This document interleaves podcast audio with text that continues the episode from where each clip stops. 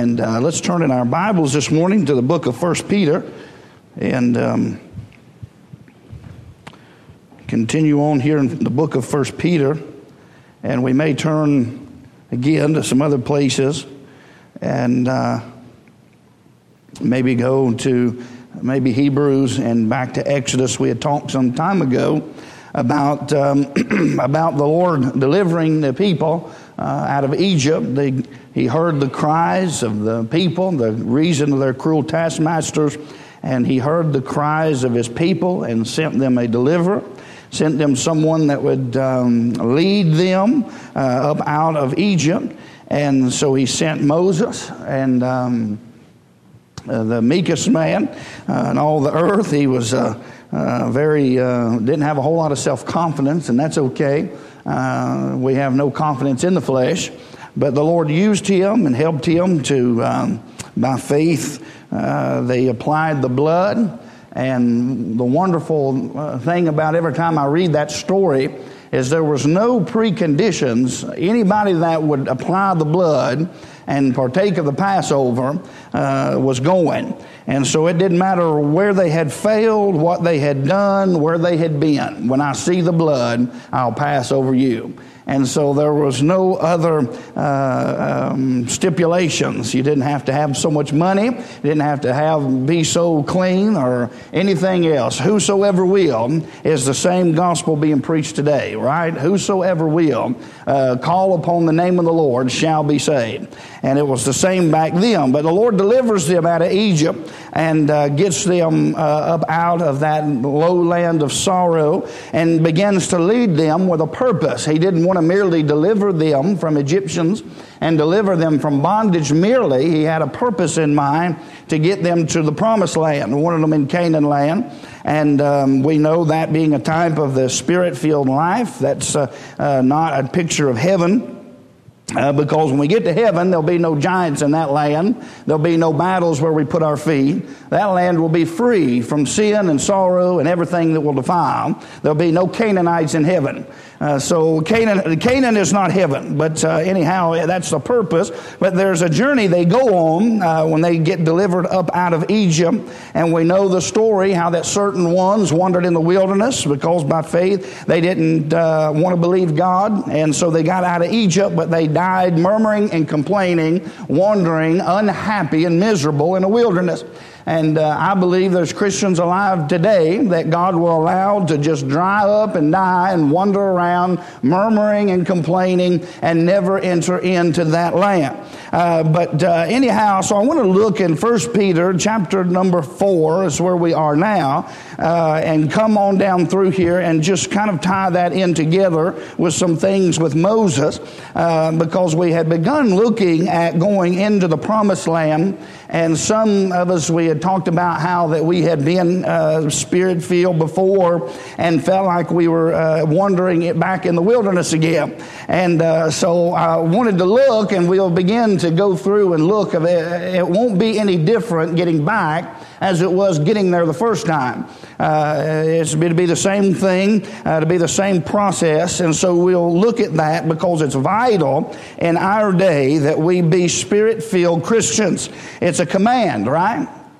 That's not a suggestion that if you want to be happy, uh, your happiness doesn't really is not that important. What is important is that we obey what we're commanded to do, and it's a command to be filled. Uh, and so we need to uh, be filled. Now, uh, let's look at 1 Peter chapter number 4. We've just got through chapter number 3. We started uh, out in chapter 1 with the walk of the Christian. By chapter 2, we looked at the way to conduct ourselves. Uh, verse chapter 3, the works that must continue. And we've just finished up with the washing of the conscience and showing that how uh, what God's done for us in Christ is He's not just merely purified our flesh, but He's made us a new new creature. Uh, he's fixed us up where we're different on the inside. And so now, uh, from inside out, uh, is how God works. The uh, religion, which is what will happen in the latter days. We know we're in the last days. And the, the world's answer will be religion. That'll be the devil's answer. Uh, Jesus' answer is not religion, it's regeneration. Uh, and so his answer, though, in that day, in the last days, will be religion. See, well, the, the world doesn't look too religious. Well, uh, that's through our eyes because we preach an exclusive gospel. Uh, it's very religious in, in, in, many aspects. And if you look at this ecumenical movement being pushed by the Catholics and many other churches, they, they want to make room for everybody. So the Catholics, and uh, they're kind of like the Masons, you know, it's, uh, uh, it's all the same God, no matter how you worship Him, it's just all the same. It's not the same. But that will be in the last days. It will be religious in the last days. We think, well, uh, we may not be in the last days because it doesn't look too religious. It's a lot more religious than you think. Um, there's people that are very religious. They just hate our gospel. They hate the, exclusive, the exclusiveness of the gospel. Jesus said, I'm the only way. There is no other way. Anybody tries to get there is a robber and a thief, and they're not getting in anyway. But if they try even to get in another way, they are not going. This is an exclusive gospel that is only for those that have believed on Jesus. There is no other group. I don't care what anybody said, uh, and it may be in his latter years, but Billy Graham said, Well, I believe there's people who's never heard of Jesus, and I think they'll be there too. Well, I think he had dementia because that's not what the Bible says right? Uh, they that know thy name, they believe on Jesus, and that is the only crowd uh, that is going. Now, uh, we've seen so the washing of the conscience. We've seen how God uh, moved in through past the flesh and past the mere outside and dealt with the root of the problem and dealt with our inner being, made us new creatures. In verse 21 of chapter 3, he talks about that like figure, uh, pointing to baptism, and that's the same thing that we have, being baptized by the Spirit uh, into one body. And then verse number 22 of chapter 3 says, who, talking about Jesus Christ, who has gone into heaven and is on the right hand of God, angels and authorities and powers being made subject unto him. And so he, uh, uh, this will help us in when we deal with chapter number 4 and we look at the warfare considered, it will help us in context to see how he's just ended chapter number 3. He says, Who is gone into heaven and is on the right hand of God, angels and authorities and powers being made subject unto him. And so he wants them to arm their mind. That's what he starts out with in chapter 4 and verse number 1. He's going to tell them to arm their mind. And so he says that on the heels of considering where Jesus is. Jesus has all power in heaven and earth. And so uh, there's two things we need to see here. One, uh, Jesus does have the power to fix your situation. He does have the power to answer the prayers you've been praying. He has all power all things are subject unto him, and so we're not wasting our time praying unto the Lord. He is the one that has the power to do something about that, right? Uh, we can't do anything else. There's nobody else on earth that we have confidence in. There's nobody. The Bible says this vain is the help of man, right? I'd pay $20 in here sometimes for an amen. Thank you, Brother Ray, and several other. Uh, Jesus makes it awful hard sometimes. Jesus, Jesus is gone onto the right hand of the Majesty on high, and He ever liveth to make intercession for us, and He has the power uh, to do anything that you need Him to do if He will do it. Uh, of course, the will is up to Him, and we submit to that. And so we see that He has all power. But the, another thing we need to remember uh, is that that's where He is, is where we're headed, right? This world is not our home. And so the last days are, are marked and categorized not by success, but by suffering. Uh, the last days don't point really to a, a major, large, sweeping, widespread world revival. Uh, in fact, there is one, but it's false. Um, and it's one that's headed up by uh, the Antichrist. Uh, but and we already know there's many Antichrists already alive now. There's just not him uh, has not exposed himself yet. Uh, but and so the there will be a seeming revival, that, but it will be a false revival. It will be one that's headed up uh, by someone who is not the Lord Jesus. Uh, but anyhow, uh, we are living in times that are marked by suffering. That's why First Peter is so important. Uh, we know we're in the last days, and it's been the last days ever since the Lord was raised from the dead and ascended into glory. And so we know we've been in the last days, but we're in the last days of the last days. And so what marks these times is suffering. And I would have to say, I have never seen in my life, and maybe I've just not been awakened to it, uh, but I have never seen such suffering, such widespread suffering uh, uh in my lifetime. Uh, and I'm not, ta- I'm not talking about merely, uh, uh, there's been times our nation's been poor financially, there's been suffering before, but on such a large scale, it's like every time you wake up in the morning, there's somebody new that's suffering and going through something, some sort of tragedy, some sort of heartache. We're being uh, never have we seen, we've seen it ramped up, and it's been this way before, uh, brother, but there is a, uh, an increasing pressure uh, upon people uh, in this nation to turn on everything that's godly. Uh, if you preach and believe Jesus, they will turn on you. They already have turned on you, but it's not been socially acceptable to attack Christians and attack church, but it is now.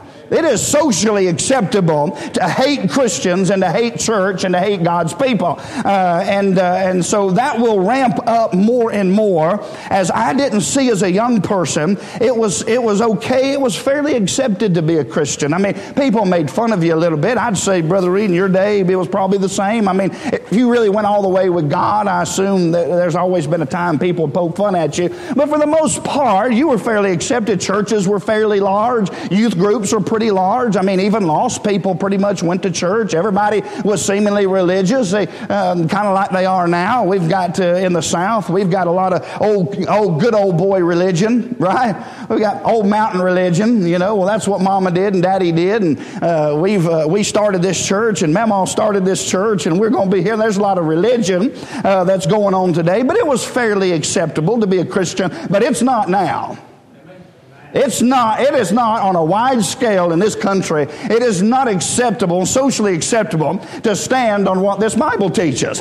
Uh, if the Bible's against sin and the Bible's against certain things, and we stand because we love Him, we are identified with Him, our life's in Him, we hate what He hates, we love what He loves, His enemies are our enemies, His friends are our friends. We've died to self and we're just living in Him. So it's not our opinion, it's what the Bible says. And because they hate Him, they'll hate you. And that is going to ramp up. And uh, my heart really, I don't mean to preach to young people so much, uh, but my heart in more and more in our day, Brother Montgomery, we're seeing uh, an attack where it's going to be harder and harder for young people uh, to serve God in their day. And so I want to look at some things here this morning that will help, hopefully, uh, will help you, will help all of us uh, because we're going to have to make some decisions. this kind of half in, half out kind of stuff is not going to be enough. We're going to have to come to the place where we arm our minds and get ourselves ready for a battle.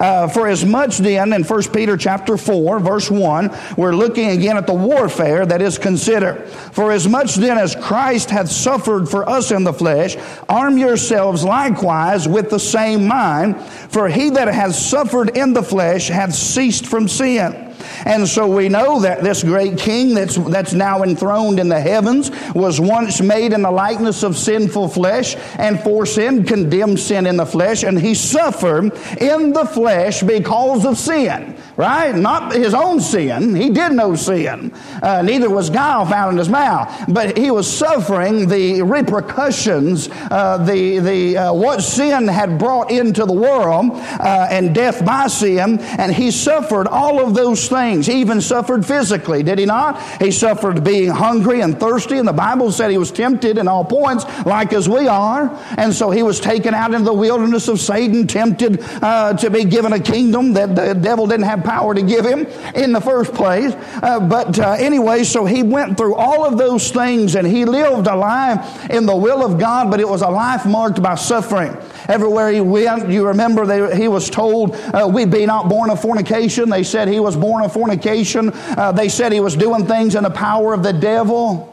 Remember that? Uh, I mean, I mean, just the attacks on him uh, marked his ministry of a life really of suffering, and so he suffered the loss of all things. Paul did in the New Testament, and so did the, uh, did the apostles in their time, and then us in our time. Now we're going to have to arm ourselves likewise with the same mind. And I mentioned this last time, but as long as we are in this flesh, as long as we are in this body of death, and in this world, we are going to to suffer from the effects of sin, right?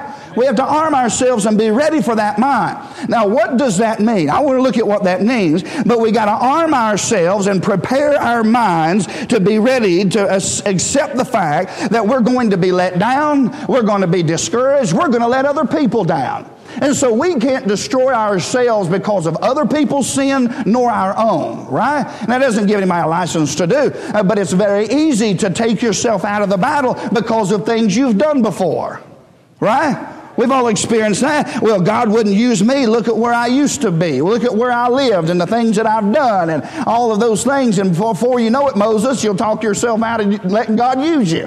And uh, uh, God was angered against him, was he not? The Bible says that the anger of the Lord was kindled against Moses. Moses said, "Who made your?" God said, "Who made your mouth anyway?" But but anyhow, and so we let our own sins discourage us. Uh, we let our own place and where we are and um, uh, discourage discourage us from doing anything for God. And then we'll let others and how they fail discourage us from doing things for the Lord. And uh, we can no longer do that. We have to arm ourselves with the mind and the understanding that so long as we're breathing oxygen and we're walking on this earth, we're going to go through suffering, the cause and effects of sin. We're going to go through uh, sorrow, death, uh, um, sicknesses, pain, anguish, fighting, uh, uh, turmoil, people, uh, family. I don't know about about you, uh, uh, family, family fights and church fights. You're going to go through all those things. So just arm yourself for that mind and look to see how you can be a help during those times, not how you can get away from it. And so he says, arm yourselves with those, with that mind. Now, what mind got Jesus through all of those things? He knew when he was delivered by the determinate counsel and the foreknowledge of God, Jesus did not get surprised when he was born into this world and think, oh man, I didn't know it was going to be like this. Right? He knew everything that he was going for. Now, he didn't know it experientially uh, because he had not come in the likeness of sinful flesh and to condemn sin in the flesh and live. There was appearances and times when he appeared, I believe, before uh, his um, incarnation. But, uh, but anyway, uh, maybe um, in the person of Melchizedek, being a priest in Salem. I don't know all those answers, all those things, but this much I know the Bible said he made the captain of our salvation perfect through suffering. He had never suffered sin and the, and the effects of what sin brought into the world until he was born of that little virgin and was living and walking in shoe leather. And then he experienced everything you experienced. So now he can be faithful and understanding what it's like to lose a loved one. He knows what that feels like. Not as a God, as a man. He knows exactly what it feels like. He knows what it feels like to suffer all of those things and be tempted as well. And, uh, uh um, and so Jesus, uh, what got him through, here's what the Bible says. The Bible says, looking unto Jesus, who endured the cross, despising the shame, for the joy that was set before him. Now that's what he's going to go tell each and every one of us Christians right here. He's going to say, arm yourself with this mind. You're going into battle. Is that not what Jesus did? The Bible said that he resisted unto blood, striving against sin. He was in a warfare and a battle against sin, was he not? And so you had to arm yourself with that mind. When you get saved, you're going to enter the same battle. I never battled my flesh wanting to do things until I got saved. I just did whatever I wanted to, right? If it feels good, do it kind of thing. Unless daddy'd find out and he'd kill me, but I just figured out a way to keep him from finding out. Uh, but uh, anyhow, we, we just lived according to, um, you know, the course of this world, and all we knew was this life. We knew no other life. We knew no other satisfaction. We knew no other life that there was to live and enjoy. All we knew was the carnal mind being of the earth earthy, and all we knew was earthly things. and so we walked according to the course of this world, the Bible said. And uh, I had never battled against my flesh and battled against, and every day it's a battle now. And so it's a battle for us. Every day we got to arm ourselves with this mind. I, I am going to strive against sin. I'm going to lay aside the weights and sins that do so easily beset me, and I'm going to walk and live for God today. Every single day we have to arm our mind. It gets weary. Can anybody say amen to that? Has anybody felt like just putting it on cruise control and just letting it ride on in? I'm about tired of fighting against it. Um, things I want to do aren't as bad as what some people's doing anyway. Ever been told that lie? before you know it, say, well, you know, uh, and then before you know it, he'll just feed you one little, and all them little, them little bitty things will end up spoiling the whole thing. And so anyway, and so we strive against sin. We battle against our own fleshly desires and our own fleshly lusts. And then we're also battling against others. Parents, we're battling, trying to make no provision for the flesh, but not just for ours, but for the flesh of our children, are we not? Not only do we have to keep ourselves right, we've got to make sure that they walk right. Right? We got to keep them clean. We got to keep them from being exposed to things they shouldn't be exposed to. And when you got five of them, that gets weary. If you get, if you have two of them, that gets weary. trying to keep up with every one of them, trying to do and trying to help them, and you know, and all those things. And so it's just a constant, everyday battle. And if you're not careful, you'll grow weary. And where will you faint? In your feet? No, you'll grow weary and faint in your mind. And so you just start thinking, you start laying there and go, why am I fighting against all this stuff anyway? Why is it? It's not worth it. Anybody ever had a lie told to you that sounded like that? You're going to go to heaven anyway. Just live it up. Don't worry about it. Quit being so hard on yourself. It's not that bad. It's worse than you think. And though that little devil will lie and tell you all that stuff and try to get you to compromise and try to get you to just back off and, and relax a little bit, and that way, because he knows he can get you, just take, just give him six, uh, an inch, give him six inches, he'll take six feet from you. And, uh, and so, uh, what, what did Jesus do? Well, he endured the cross, the shame, uh, for the joy that was set before him. He knew, Brother Phil, he knew that there was coming a time when all of that would end. And you and I know that too. For the sufferings of this life are not worthy to com- be compared, right? To the things that God has for them that love Him. I'm telling you, this this life of sorrow and suffering. And don't get don't get down. Don't get discouraged. Don't quit. Don't back up. Just dig in and keep on battling because it will not last forever. It is temporal. It is temporary. It is going to come to an end. And so you've got to arm yourself with the mind that I'm just going to keep on fighting because the days are coming when I'm not going to have to fight no more and it's worth battling for. It's worth fighting for souls. It's worth it's worth denying yourself and praying for your family to be saved. It's worth denying yourself and keeping a good testimony so you can be a faithful witness. It's worth it. It's worth it to keep a good testimony for the church and not get caught up in all manners of uh, evil, uh, uh, uh, uh fornication and, and idolatry and all those things. It's worth it uh, to keep a good testimony. It's worth it to keep your family together and keep going to church and keep worshiping God in the spirit and truth that you've worshiped Him in for all of these years. It's worth it. It's worth it. It's worth it. Don't quit. Don't back up. Don't give in. Don't blow out. Just dig in and keep fighting the battle against the enemy. It's worth it. It is worth serving God. I found no objective value to my life outside of God. It, all value to life can be subjective. You can think your life has value. You can think your life has meaning, but that's, that's up to your thinking. The only objectively valuable life to live is a life lived for God. Hitler thought his life meant something. right? That's subjective. Well, I think I think my life uh, is valuable if I just do good and try to raise my family. Well, you might think that, but if you've not lived for Jesus, you've wasted your time, my friend.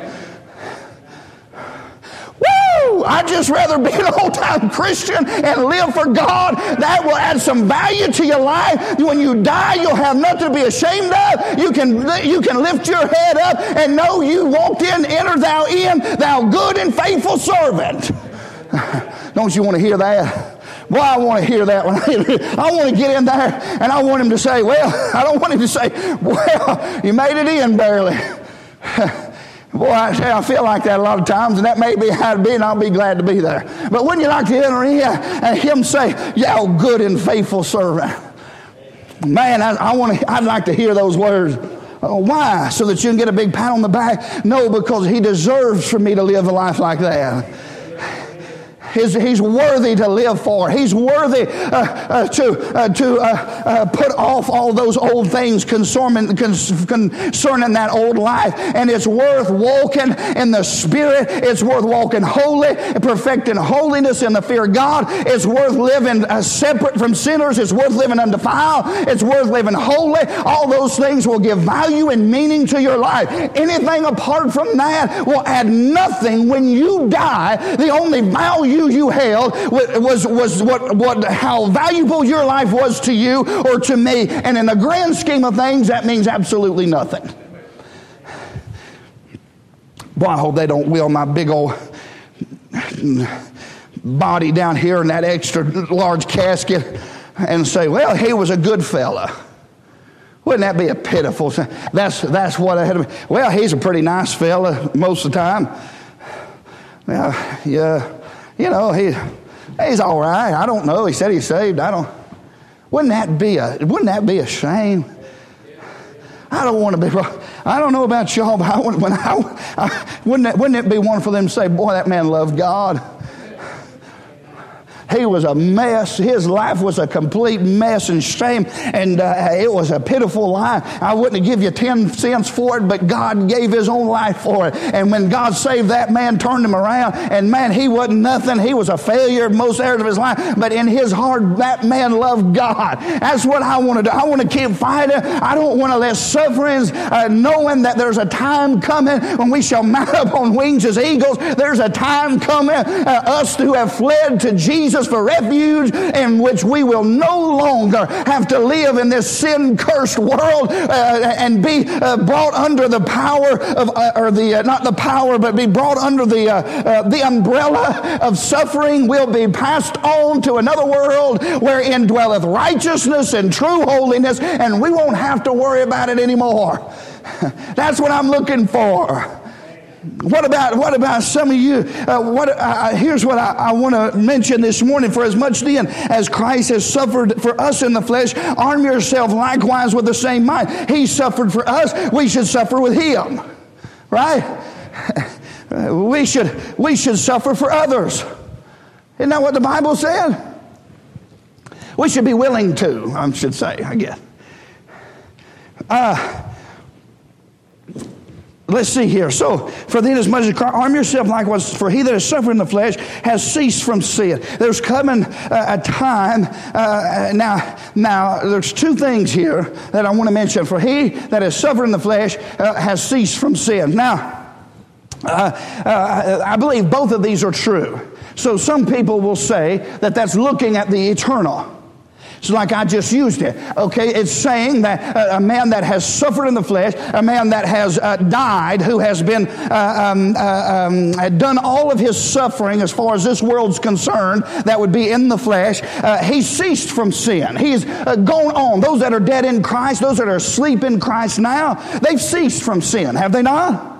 They don't experience sin. They don't sin themselves. They're not, they're not being hurt by your sin. They're not dealing with all the effects that sin's brought into the world. They've ceased from those things. Uh, but also, let me say this it's not just eternally, it can happen right now. That, that we, that here's what the Bible says For ye are dead. That's what the Bible says about you. And your life is hid with Christ in God. So you're dead, but you're alive.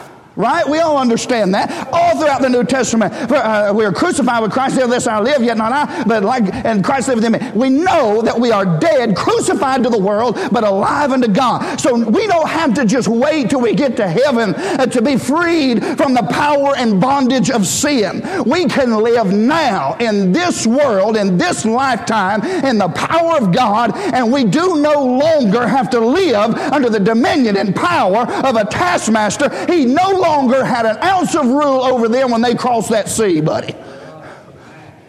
Everything from then on out, they chose to do that. Nobody told them to go dance around a golden calf naked. There was no taskmaster there making them act like Egyptians. They chose to do that. The taskmaster no longer had any pull over them. Pharaoh was drowned. He was gone. He no longer had any power over them. They were free, truly free. Free to serve God, free to walk right, free to read the Bible, free to pray, free to worship, free to actually live in the will of God. And what they choose. We don't know what happened to Moses. That man's gone. And they got Aaron. He got him to listen to him because he God didn't choose him. And so Aaron, we know what happened. They chose to do that. And then Moses comes back down. He's angered at them and uh, all those things that happened there. And so uh, there's many of them that died right there, was there not? Many of them didn't even make it to the edge. They didn't pass, they didn't even uh, get past uh, Moses coming down out of the mountain the second time. They just uh, died and uh, right there.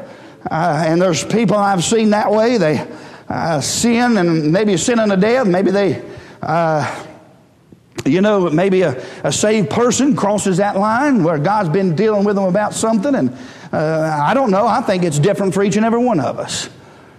I think I can leave this world early by living in such a manner in rebellion to the Lord. I believe that. I believe I've got a time appointed, that there's a time that I can. Uh, uh, how about this verse? Uh, children, obey your parents, right in the Lord. It's the first commandment with promise, is it not? That your days may be longer. You can shorten your days by not living right. And, uh, and so we see here two aspects of this. There's, there is the Lord that's gone into the heaven, has all power, and we are seated there now. Is that not right, spiritually?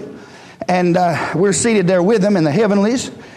And uh, so we can live now uh, in the same manner. Now, that doesn't mean that we are not going to suffer still the effects of sin in our lives of our family members. Can I, can I say that? No man's an island to himself. Even when I'm doing, even when I uh, get a good grip on things and I'm doing right, uh, other people's sin hurts you. Does it not? To see people you love and see people that have been raised right and know better, and see them to choose to go the wrong way, that's, that causes me some suffering. I've shed many a tears over people, uh, not just my own failures, but for theirs. Can you say amen to that? Not because I'm judging them, mad at them. I know what it's like, but, but it hurts. And so we'll suffer those kinds of things. Uh, but he that has suffered in the flesh has ceased from sin. Now look at verse number two. Now I want to move through this quickly. I want to see something that he no longer should live the rest of his time in the flesh, the lust of men, to the will of God. And then verse number three, there's the for the time past. And so let me just mention two things that's talking about time. In these two verses, time is mentioned twice. Look at verse number two. He no longer should live the rest of his time in the flesh to the lusts of men, but to the will of God. And so, what's this verse saying? Well, I'm going to give you a summation of what I think it's actually saying, and it's true. I believe that it's talking about being made a new creature. God saved you because we just come on the heels of the washing of the conscience. You've been regenerated, you've had your conscience purged, sprinkled from an evil heart, and you're clean and you're white as snow, and you've been made uh, perfect in Christ Jesus, justified in heaven, and you are as saved as any man's ever been saved, and washed in the blood, and you are delivered from Egypt and delivered from Pharaoh's rule. When I believe this is talking about here, because in light of verse number two, it talked about that he should no longer live the rest of his time the, in the flesh to the lust of men, but to the will of God. So it's not talking about at the point that he died physically necessarily, right? Because it talks about he still has time to live in his flesh, this person. So if he still had, he shall not read it with me again, that he no longer should live the rest of his time in the flesh. For he that has suffered in the flesh, that word's also been talked about, being used as talking about dying. Here's what, here's what I'm saying. The Bible says, for you're no longer in the flesh, right? You're not of the flesh. You're, you're not, that's not who you are now. But you're of the Spirit, right? And so these, this is talking about, what this is saying is, Jesus has all power. And he's looking and armed his mind knowing that there was a, a, day coming that he wouldn't have to live that way any longer. And so arm yourself with that mind and understanding and knowing this, that you would suffer in the flesh and you went through all those things in your life as a lost man, but then God saved you. And you don't have to live that way any longer and uh, you have ceased from sin. Now, what that is not saying that you have com- quit, completely quit sinning. Is that not what First John said? First John said he doesn't sin who is born of God. So, is there a contradiction? There's no contradiction there because the Bible says if we say we have no sin, we lie and do not the truth. But then John also tells us uh, that uh, he that is born of God cannot sin. There's no contradiction. It's talking about your spiritual birth. The new man inside of you cannot sin. It's impossible for him to sin because he's sealed by the person of the Holy Ghost. And so nothing that can defile him, sin can no longer enter inside to that new person that's made in the likeness of Jesus, that is born again, regenerated, the new creature, the new man cannot, and nor does he want to sin. The flesh does. And so what it, there's no contradiction in those statements. And so what this is saying here is you have ceased. You are no longer under the power and dominion. Sin no longer has dominion over you. People say, well, I had no choice. The only problem with that is it's not so, as Billy Mitchell would say. you do have a choice. And not only do you have the choice, you have the power to take the better out. But you just chose not to right? And so, anyhow, and so um, I, am giving you uh, uh, just is what I believe this verse is saying because you got to take in its context because he's going to go on and deal with these same. Look at verse number three. Even in its context, it's not speaking uh, merely to that eternal, but it's speaking to the now. We don't have to live defeated uh, any longer. We don't have to live under the power and rule of sin any longer. We've been delivered from that. And so we've been delivered from the power, uh, uh, uh, from the uh, pleasure, certainly of sin, and one day the presence of sin altogether. And so uh, he says, For he that is suffered in the flesh has ceased from sin, that he no longer should live the rest of his time in the flesh to the lusts of men, but to the will of God. Now, if that's talking about a man that's going to heaven, and we're going to refer to people that are in heaven as being in the flesh, I don't think that's the wordage we'd use, would we? Because the Bible says they're in the spirit. So they're not in the flesh. For what is your body? It's of the what? Dust. It's of the earth. And so what is your body going to return to? For naked you come in, and naked you're going out. For you're made of dust, you brought nothing in, you're going back to the dust, right? So nobody in heaven is in this flesh, right? The body's dead because of sin. You're not taking this thing up there.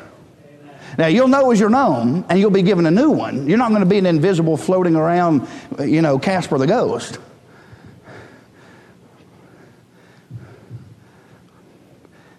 I, I would say other spirits can see other spirits. I would imagine that to be so. But anyway, let's not go there.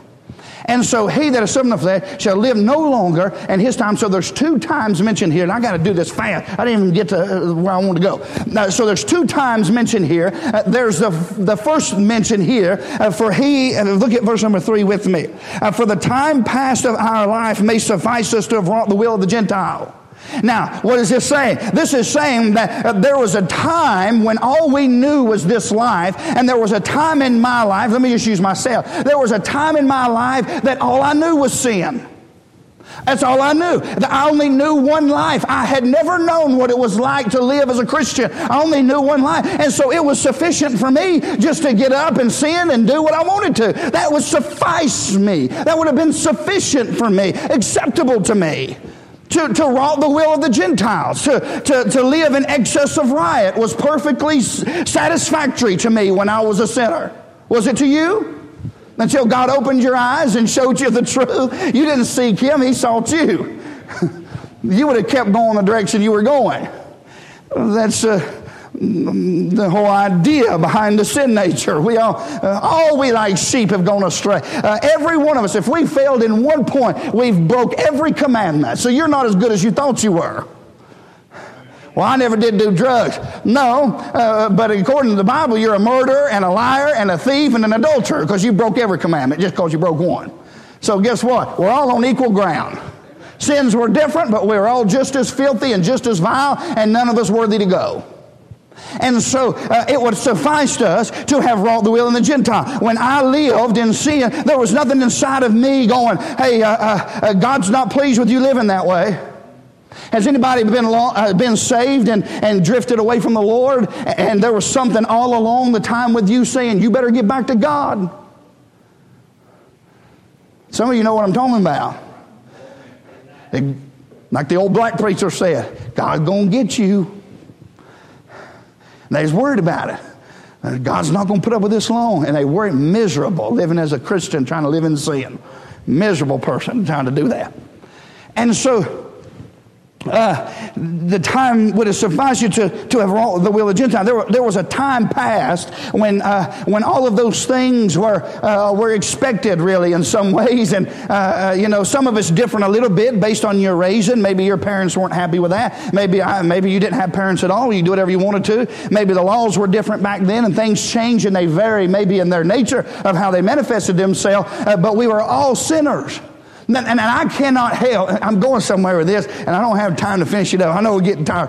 Uh, but here's what, here's what I'm saying. That there was a time in your past that was marked by nothing but ugliness. There was nothing good about it. There was nothing that brought any peace to your life. No joy, no hope, nothing. You were without God and without hope in the world. And you, you had a time past uh, when all of those was marked by nothing but sin. Look, look at that verse again. The time passes wrong in the Gentile for us to, uh, uh, uh, the time that has passed, our life may suffice us to have wrought the will of the Gentiles. When we walked in lasciviousness, lust, excess of wine, revelings, banquetings, and abominable idolatries.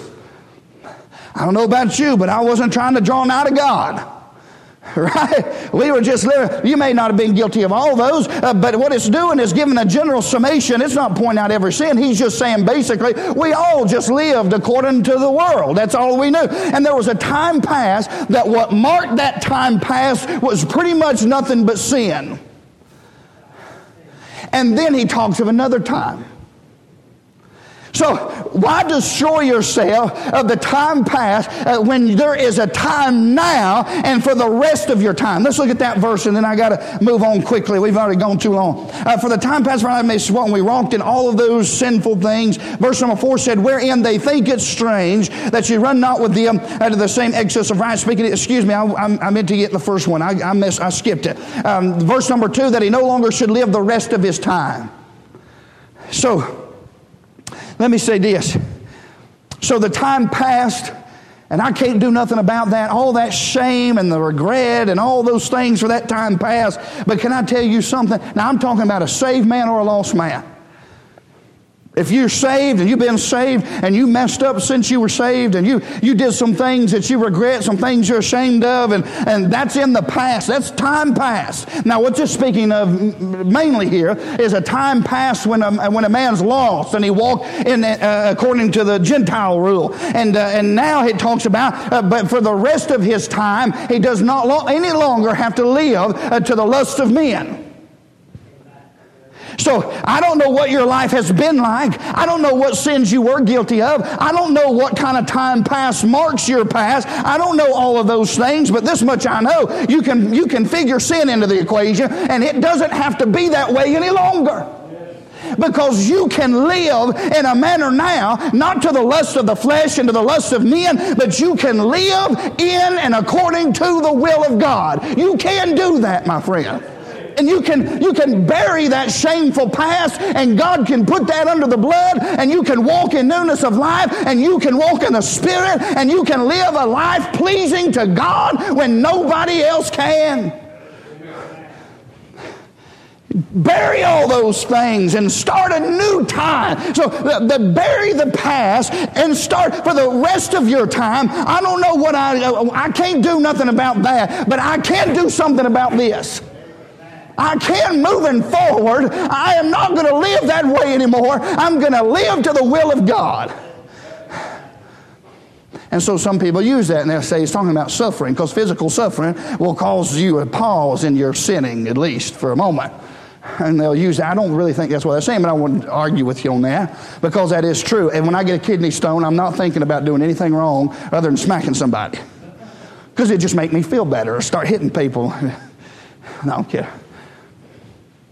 So I'm not saying that that's not true, but I don't think that's what that's saying here. Because if you take it in its context, hey, you just got done talking about uh, the like figure until we're saved. We're washed. We've had this baptism. Old things are, are passed away.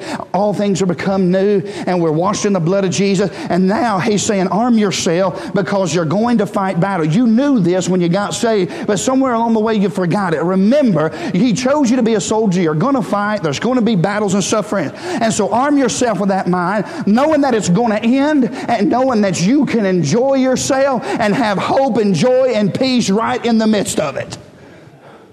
You know why? Because we're like Noah. Everybody's down here squandering and miserable, and uh, they're dying, and they're watching people die, and they're screaming, and they're and and and Noah's up here with his family shouting around.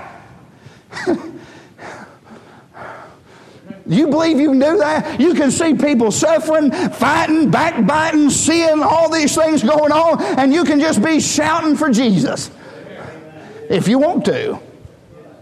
That's what he's trying to say. Right through the suffering, you've got to make a decision in your life that I am going to go on with God. I don't care. I'm talking to saved people, lost people. You're going to have to come to that place once again in your life where you say, I can't do nothing about that past, but I can do something about the future. And I am going to walk no longer this way. I am going to walk in the will of God.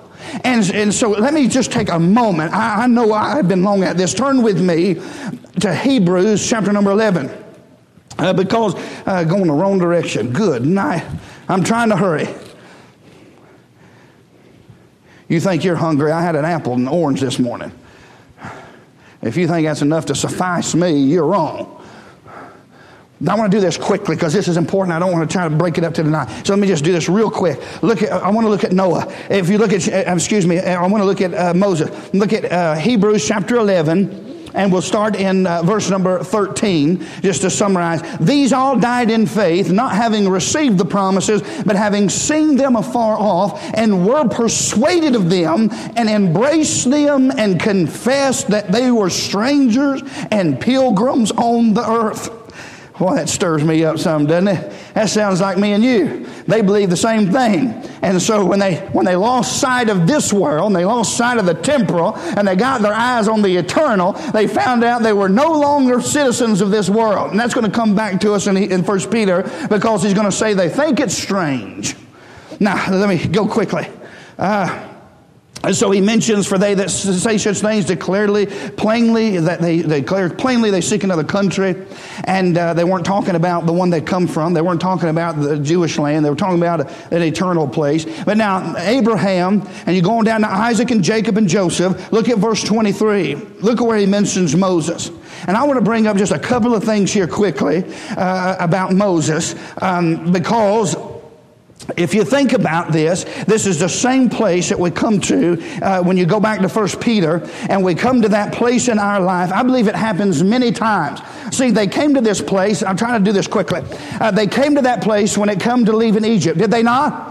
They came to that place where they were going to have to choose. You can stay here and serve the Egyptians, or you can go in, eat the Passover, put blood upon your door, and I'll deliver you from here. And they made a decision, according to that Bible, that they all decided, those that went, to apply the blood and go on out to another country. This is what the Bible said. And so they did that. And then they come to another place in their life where God deals with them, and they have to choose again. Do you want to go dancing around naked like the Egyptians taught you, or do you want to go onto this land? Well, I want to dance around and sin like the Egyptians Okay, and they died miserable. Then they come along, we come to another place. There were several stopping points along the journey of life that they had to choose. This wasn't a salvation choice. They had to choose to go on further with God. And we come along those times and periods in our life as Christians when I have been brought to several crossroads in my life where I was going to have to choose do you want your own way or do you want to go with God? Abraham did that several times in his life. He was say, he was counted righteous in Genesis 15, but he had several experiences in his life where he had to choose to go one way or the other. You can go as far with God as you want to. So you may be saved and God's brought you to another place in your life where you've got to decide, is this worth suffering for or am I going to back up? Am I going to kind of give in? Am I going to slack off? That's what he's talking about. You're going to suffer. He's been dealing with these suffering pilgrims the entire chapter, the entire book. And so he comes to another place in his life. In Hebrews chapter 11, Moses comes to another place right here, and it says that Moses chose some things and rejected some things. And so quickly, I'm going to mention them to you quickly, and we, I won't preach them to you, I promise. But number one, in Hebrews chapter 11, by faith, Moses, when he was born, was held three months of his parents. But then in verse number 24, the Bible says, by faith, Moses, when he was come to years. Young people, let me, I'm going to zero in on you and then we're going home. And this is really for anybody here, but I just had them on my heart when I was seeing this. Let me, let me talk to you just a moment. Moses' parents had faith. They didn't fear the commandment. Right? And so that same thing, he was raised an Egyptian. He was raised, he saw both lives. He could still see his brethren. He could still see his mama live. He had the midwives that believed God. But he also tasted what it was like to be an Egyptian. He was a man in the middle of two worlds. And many of you young people are that way. You spend very little time at church on average. Most of your time, especially if you're in public school, is going to be spent out with amongst Egyptians. And so Moses was still able to make the right decision. So here's what Moses did. Moses did. He didn't do it because mama said it. He didn't do it because daddy said it. He didn't do it because the preacher said it merely. He did it because it was in his heart. By faith, Moses, when he was come to years, I pray for all of you young people, when you come to years, when you come to that place where it's your own decision, that you will choose to go on with God. Because what a lot of young people do is they doing what they have to do, and then we are watching them before our very eyes choose everything they know is wrong, everything they've been taught against. They're walking contrary to it all. Because when they were come to years, it was never in their heart to do it. They were biding their time. I wonder how many of you young people are sitting here this morning that you're biding your time. Just can't wait to get out. You know in your heart. You know it. I'm watching them right now, some of them do it. You know it's not in your heart to do it. And you know as soon as you get free or what you think's free, you know the direction you're headed because that's the direction you take anytime you're given the choice to take it. Now, let me focus in here. Here's what had to happen on his own. Wish you young people split up on me. Now I got to preach all over the place. used to be right here.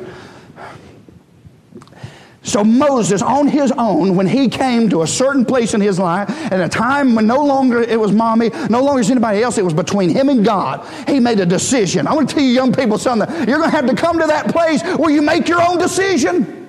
And some of you, it's coming soon. You're getting to that age where you're going to have to make your own decision whether you want to go with Egypt and the Egyptians or you're going to choose God's way. And I want to show you the decision that this man Moses made, and I want to show you on the basis of which he made this decision to go with God, not go with mommy. You didn't hear nothing about mommy right here. By faith, Moses. Now, mommy played a big part. Mamas, I'm not attacking you, okay? Mama, he saw faith in mommy. I'm not, I'm not, but it wasn't mommy's religion. It got him in. God has no grandchildren. Nobody's getting in on mama's coattail. Right? Now sit them down. Listen up here. Look here. I'm, gonna, I'm almost done, I promise. So Moses, here's what it said. I want you to follow with me real quick, and then we'll go, go eat. So if you don't listen quick, we can't eat.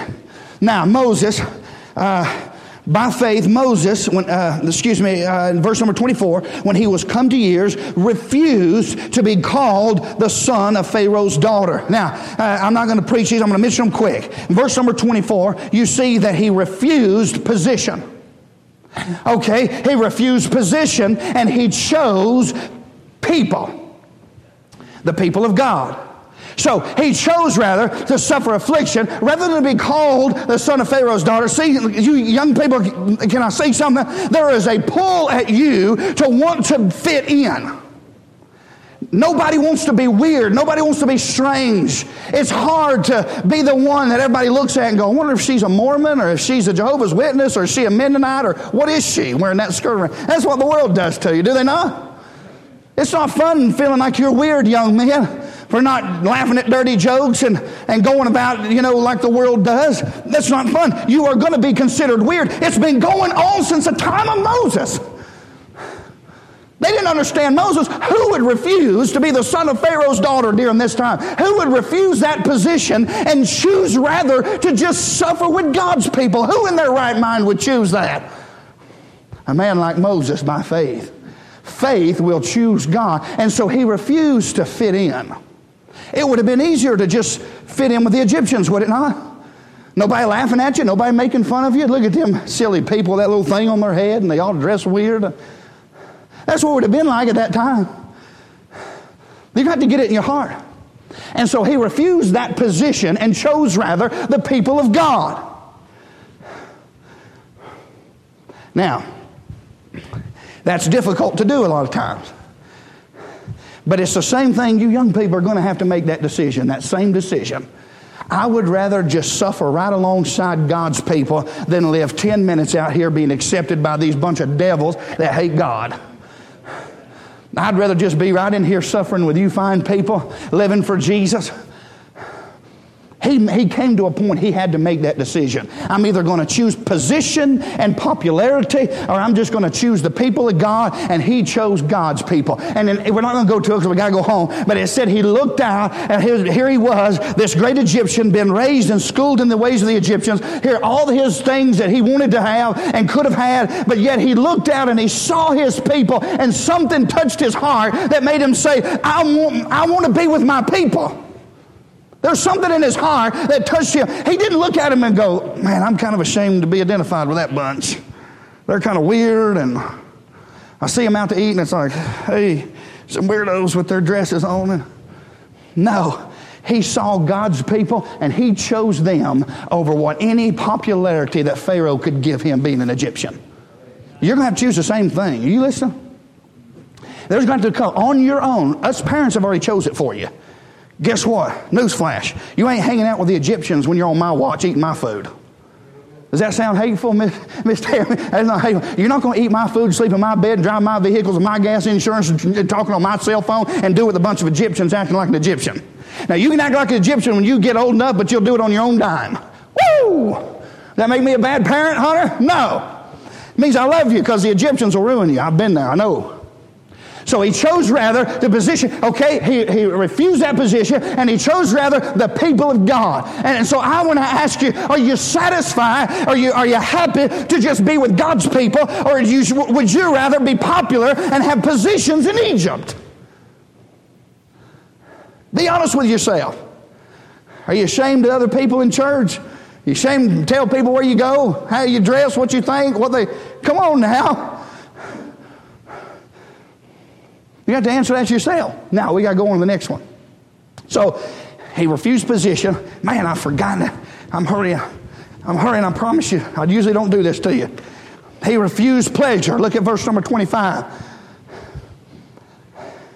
So here's what happens. It comes to a young person's heart. But older people, now we don't get to skip out on this because we come to this same place in our life. Moses, Moses uh, here, I'm using this. I want to talk to these young people just a second. But all of us come to that same place. Oh, because of the suffering, we're going to look at that and choose pleasure rather.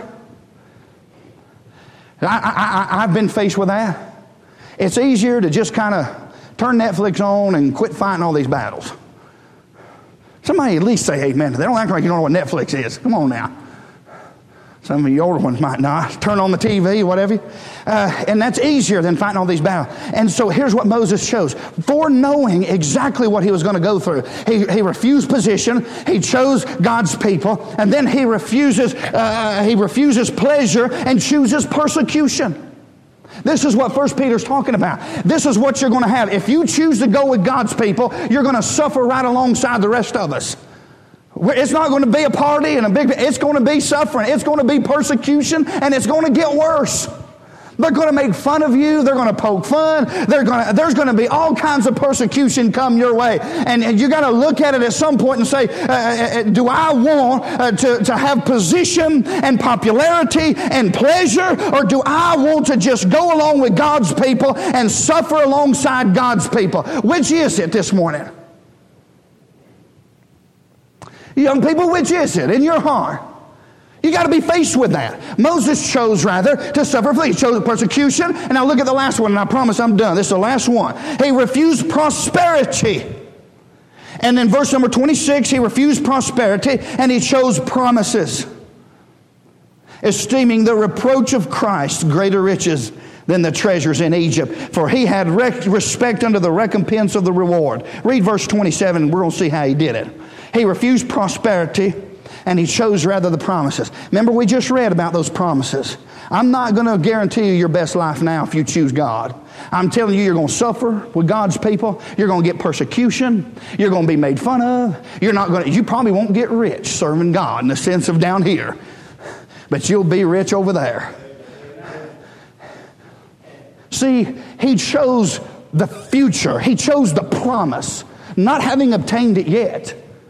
Aren't, don't we? Whereby given unto 16 great and precious promises, and by these we might be partakers. So you and me also, we have promises that if we'll endure affliction as a good soldier, if we'll suffer doing right, we have a reward coming unto us. So we choose rather than to have the reward here, we would rather have the reward over there. So I'll just suffer with God's people. What about you? Are you want to, you want to enjoy the pleasures with everybody else and go on and watch the rest of us fight the battles? Or do you want to get in here and dig in and suffer alongside God's people? And how did he do it? Look how he did it. I'm, I'm done. All by faith. Look at verse 27. By faith he forsook Egypt. You're going to have to do that. Hey, look up here, young people. You're going to have to let go. Of, you're going to have to let go of Egypt. You got to turn loose of it. Completely cut loose of it. You're going to have to cut loose of it on Instagram. Hello? You have to cut loose of it on Snapchat. You have to cut loose when it comes to your boyfriend or girlfriend. You're going to have to cut loose with Egypt. You're going to have to clean cut loose and let God take over and just suffer with God's people. And here's how he did it. Here's how he did it. He didn't, now he had something in his heart that, that loved God's people. There's something that was drawing him to that. But that's not what made him make this decision.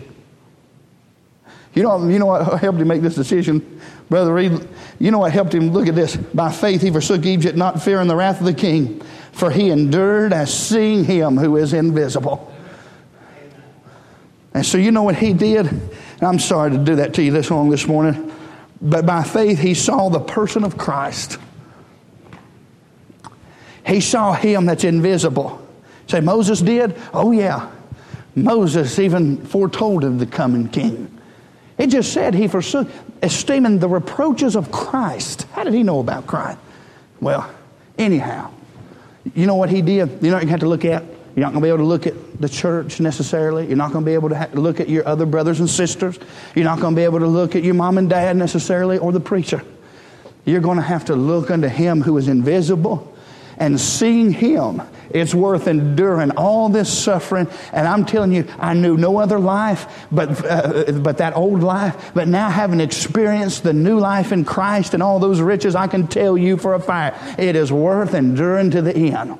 It is worth going through all those. Anything you think you might lose here, it's worth it. I'm telling you, when you get over there, it'll be worth it. So, you young people, and it, now any of us this morning, but you young people especially, you've got to keep those things in mind. When that enemy starts pulling at you saying, Well, wouldn't you like to be popular? Wouldn't you like to just be fit in? I'm tired of being a weirdo. I know those thoughts come into your mind. I know how the enemy works. Uh, uh but don't you want patted on the back? Don't you want to enjoy life for a little bit? Everybody over here seems so miserable. You know, when he, when, he, when he looked at those uh, Israelites, he didn't see a bunch that was shouting, praising God, and singing Glory Land. He saw the misery and the bondage that they were in. And he chose rather than to say, huh, I don't want that. I want this life. These Egyptians are living it up. He looked at them and he saw and he decided that he wanted to deliver them. He wanted to be a help to them. So when the, the enemy's telling you, well, it must not mean much because look at all the misery and look at all the pain. It seems like the world's having funner. Don't, don't think like that because look, even if that were so and we were miserable, there ought to be a love in your heart that wants to help us that are miserable. Life brings some misery. Just look at it. Look at it as, as the Bible said Moses did. Who looked at it from. Uh, I wrote this down. Can I can I tell it to you? He said this. Uh, boy, we didn't get to these. Uh, let's see. I've got. Oh, I'll never get to it. I got to go home. Tozer, Tozer said. I wrote. I think I wrote it in my Bible. I think it's written in my Bible. Why I can't find it. But he chose the imperishable seeing the invisible and did the impossible. I think that's the way Tozer put it. And you young people can do the same thing. You need to choose the imperishable by seeing Him that's invisible. And choose rather God and His people. And it'll be worth it, okay? I love you this morning. Lord, thank you for the, for the message. Thank you for the help you are to our soul. Thank you for the love. Thank you for the times you even bring us to this place in our life where we can choose and make decisions. And, but I want to pray especially, especially for our young people they won't let all the misery of the Israelites nor the pleasure of the Egyptians sway them in their decision to follow God. Have them, help them, please, just to look unto Jesus. We love you. Help any soul that's struggling this morning in Jesus' name. Amen and amen. We'll have a song. Just bow your head, close your eyes. Stand for a minute if you would, please. Stretch your legs. And if you need to come, we'll give you a verse. You come on.